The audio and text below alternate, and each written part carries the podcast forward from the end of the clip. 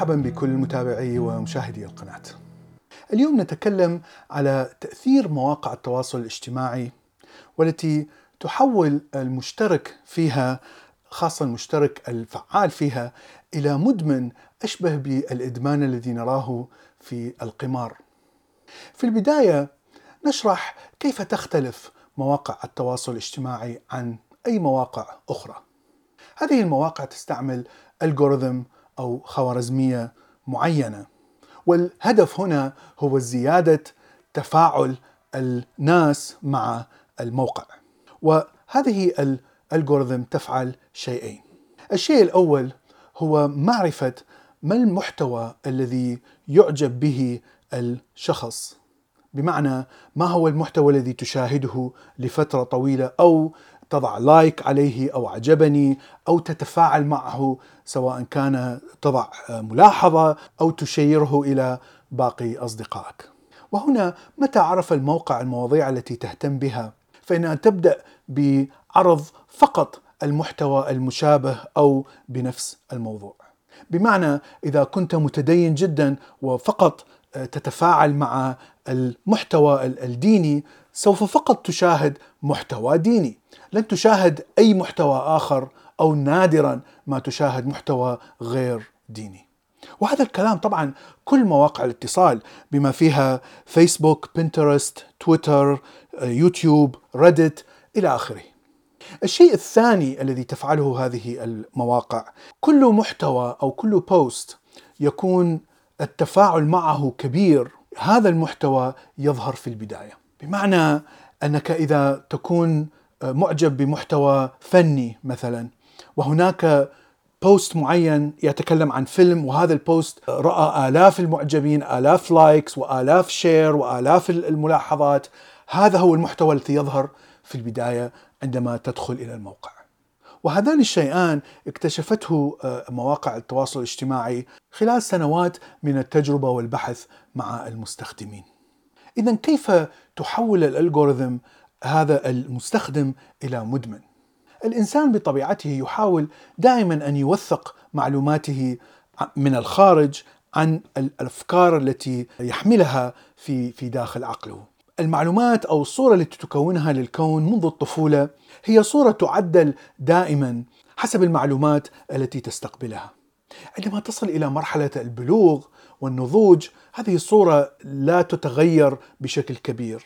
إنما أنت دائما تحاول أن تبحث عن المعلومات التي تثبت هذه الصورة. الآن إذا رأيت معلومات تثبت الصورة التي في في عقلك فإنك تسترتاح نفسيا. سبب هذه الراحة أن عقلك يعطيك مكافأة، زيادة في الدوبامين وشعور في اللذة والسعادة لأنك فعليا أكدت أن الصورة التي تمتلكها هي الصحيحة. وهذا شيء تطور معنا مع البشر على ملايين السنين. لأن من المهم جدا أن الصورة في داخل الدماغ تكون صحيحة عن العالم الخارجي حتى أستطيع أن أتفادى المشاكل أو أستطيع أن أستفاد من المحيط. اذا إذا دخلت أنا كمستخدم جديد لفيسبوك ورأيت محتوى مضحك مثلا لقطة أو أو لكلب أو لحيوانات أليفة وأنا أعشق الحيوانات الأليفة فسوف أضع like عليها أو سأضع comment عليها أو حتى سأوقف الصفحة لأتفرج على الفيديو. الآن الألغوريثم لفيسبوك ستعرف أنني مهتم بهذا المحتوى. فكلما أتفاعل مع الفيسبوك في المستقبل هذا المحتوى فقط هو الذي سيظهر. كلما يظهر نوع من هذا المحتوى الذي أنا أحبه سوف يرتفع الدوبامين عندي وسأشعر بسعادة. بمعنى أنني كلما أفكر بفتح صفحة فيسبوك سأتوقع وجود هذا المحتوى الذي سيمنحني نوع بسيط من السعادة. وهذا هو سر هذه الالغوريثم لأن هناك دراسات في علم النفس تقول أن توقع الشيء الجيد الذي سيعطيك سعادة أيضا يسبب ارتفاع في الدوبامين، ونسبة هذا الارتفاع في الدوبامين يكون حتى أعلى من الدوبامين الذي يحصل عندما تشاهد المحتوى فعليا، ولهذا فإن الشعور بالشغف لفقط الترقب لمشاهدة شيء ممتع، هذا الشغف قوي جدا، وهذا هو الشيء الذي فعليا يسبب مدمن القمار على استمراره في الإدمان وحتى على شعوره باللهفة ونوع من النشوة عندما يلعب القمار لأنه يريد أن يتوقع الفوز. وهناك كثير من دراسات في علم النفس التي أوضحت دليل هذا الكلام. المستخدم العادي المشترك في هذه المواقع يدخل على هذه المواقع كل يوم عشر مرات بالمعدل. الشخص الفعليا مدمن بشكل كبير طبعا يدخل على هذه المواقع أكبر بكثير من عشر مرات خلال اليوم المشكلة الأكبر في هذه المواقع هو ظهور المحتوى الذي فيه أكبر تفاعل ممكن في البداية المحتوى الذي يثير آه، اهتمامك بسرعة ويجعلك تضع like أو dislike أو تضع comment هو المحتوى الذي يثير المشاعر وهذا الشيء معروف في علم النفس وحتى معروف عند كثير من السياسيين والنصابين ورجال الدين والحكماء وإلى آخره. من السهولة أن تخدع أي إنسان أو حتى تكسب أو تضمن آه، ولاءه فقط عند دغدغة المشاعر. فإذا كان هناك بوست في هذه المواقع يتكلم عن ناس من جنس أو دين أو عرق معين يقتلون ناس من دين آخر، عرق آخر، جنس آخر، مع صور ومع فيديو حتى وان كانت هذه كاذبة وطبعا هذه هذه مشكلة كبيرة جدا خاصة في فيسبوك فترى أن التفاعل مع هذا ال post يكون شديد جدا. بغض النظر إذا كنت موافق أو غير موافق عليه. المهم أنه أنه يوجد هناك تفاعل شديد like dislike وملاحظات. وهذا هو المحتوى الذي يظهر في البداية.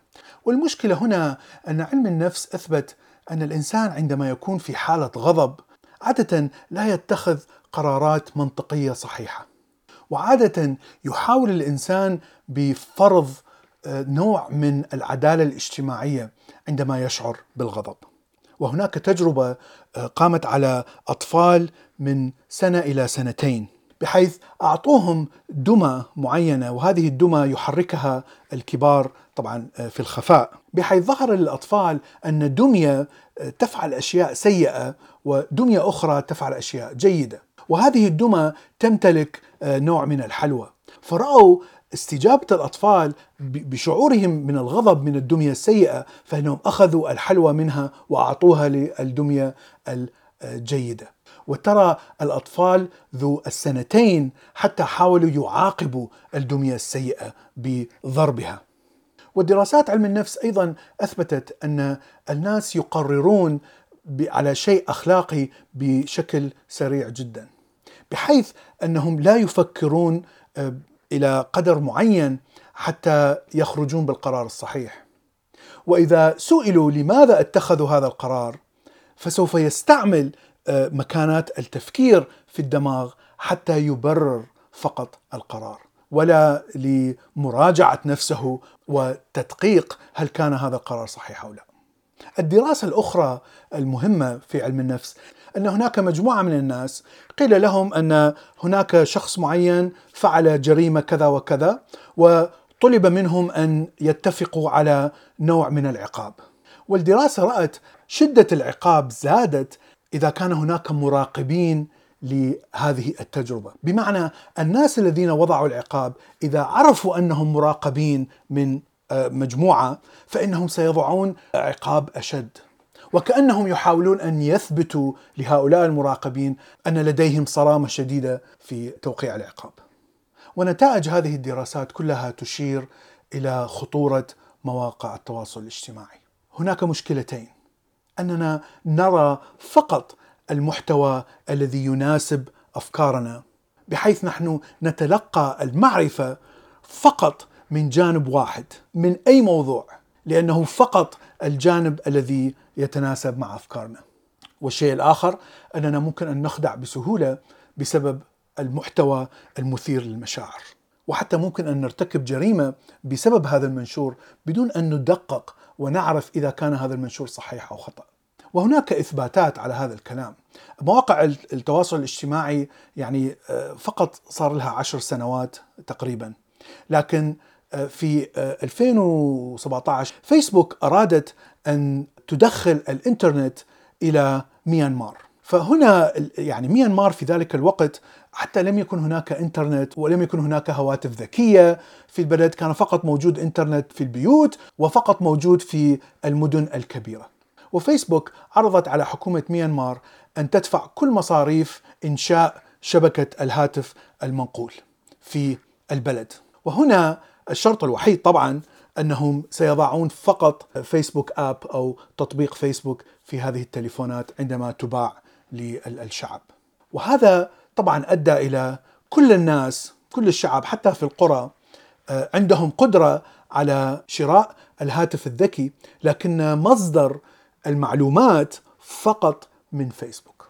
وفي تلك الفترة كان هناك راهب آه، بوذي لكنه متعصب وعنصري وضع post طبعا post كاذب على أن هناك مجموعة من المسلمين قتلوا آه، بوذيين، طبعا المسلمين من غير جنس يعني العرق مختلف هناك بحيث البوست كان بصور مزيفة وأثارت كثير من المشاعر وانتشرت بشكل كبير وبعد ستة أشهر فقط آه، ترى أن هناك تكونت عصابات من الناس والتي بدأت بالمجازر ضد الروهينجا المسلمين. طبعا فيسبوك كانت تعرف بهذه المشكلة خلال الستة أشهر لكنهم كانوا دائما يصرون على أن فيسبوك هو فقط مكان لنشر آه، حرية الرأي وليس له علاقة بالمحتوى سواء كان محتوى جيد أو سيء أو كذب أو صدق. طبعا المشكلة ليست بحرية الرأي لكن المشكلة بالخوارزمية الألغوريثم الذي تستعملها فيسبوك. وأيضا المشكلة الأخرى هو وضع فقط تطبيق فيسبوك في هذه التليفونات فلا يوجد مصدر آخر لهؤلاء الناس من معرفة ما هو الخبر الصحيح. وطبعا نحن لا ننكر أن من الجانب الآخر أنها فعلا ساعدت الناس مثلا الربيع العربي على ما أتذكر كان أيضا أحد أسباب حصوله هو وجود مواقع التواصل. في النهاية أعتقد أن المشكلة كما ذكرت أنك دائما ترى الشيء الذي يناسب تفكيرك عندما تدخل إلى هذه المواقع. وهذه مشكلة كبيرة، إنك لا تعرف ما إذا كانت هناك مشاكل أساسية في المنظومة التي تؤمن بها. إذا كنت متدين فإنك لن ترى أي مشكلة في الأديان، إذا كنت ملحد سوف فقط ترى المشاكل في الأديان ولا ترى الشيء الجيد فيها. وأنا تأتيني ملاحظات أشخاص يقولون العالم كله أثبت بنسف وفساد وخطأ نظرية التطور. أنا أفكر من أين يأتي بهذا الكلام؟ ماذا يعني العالم كله؟ أنت ترى مواقع الجامعات في العالم كله، الجامعات أكثر الجامعات في العالم كله على الأقل العلمية المعترف بها تعترف تماما بنظرية التطور، فمن أين يأتي بهذا الكلام؟ أعتقد أنه يتكلم فقط من مواقع التواصل الاجتماعي، لأنه يرى فقط المحتوى الذي يقول التطور هو خطأ.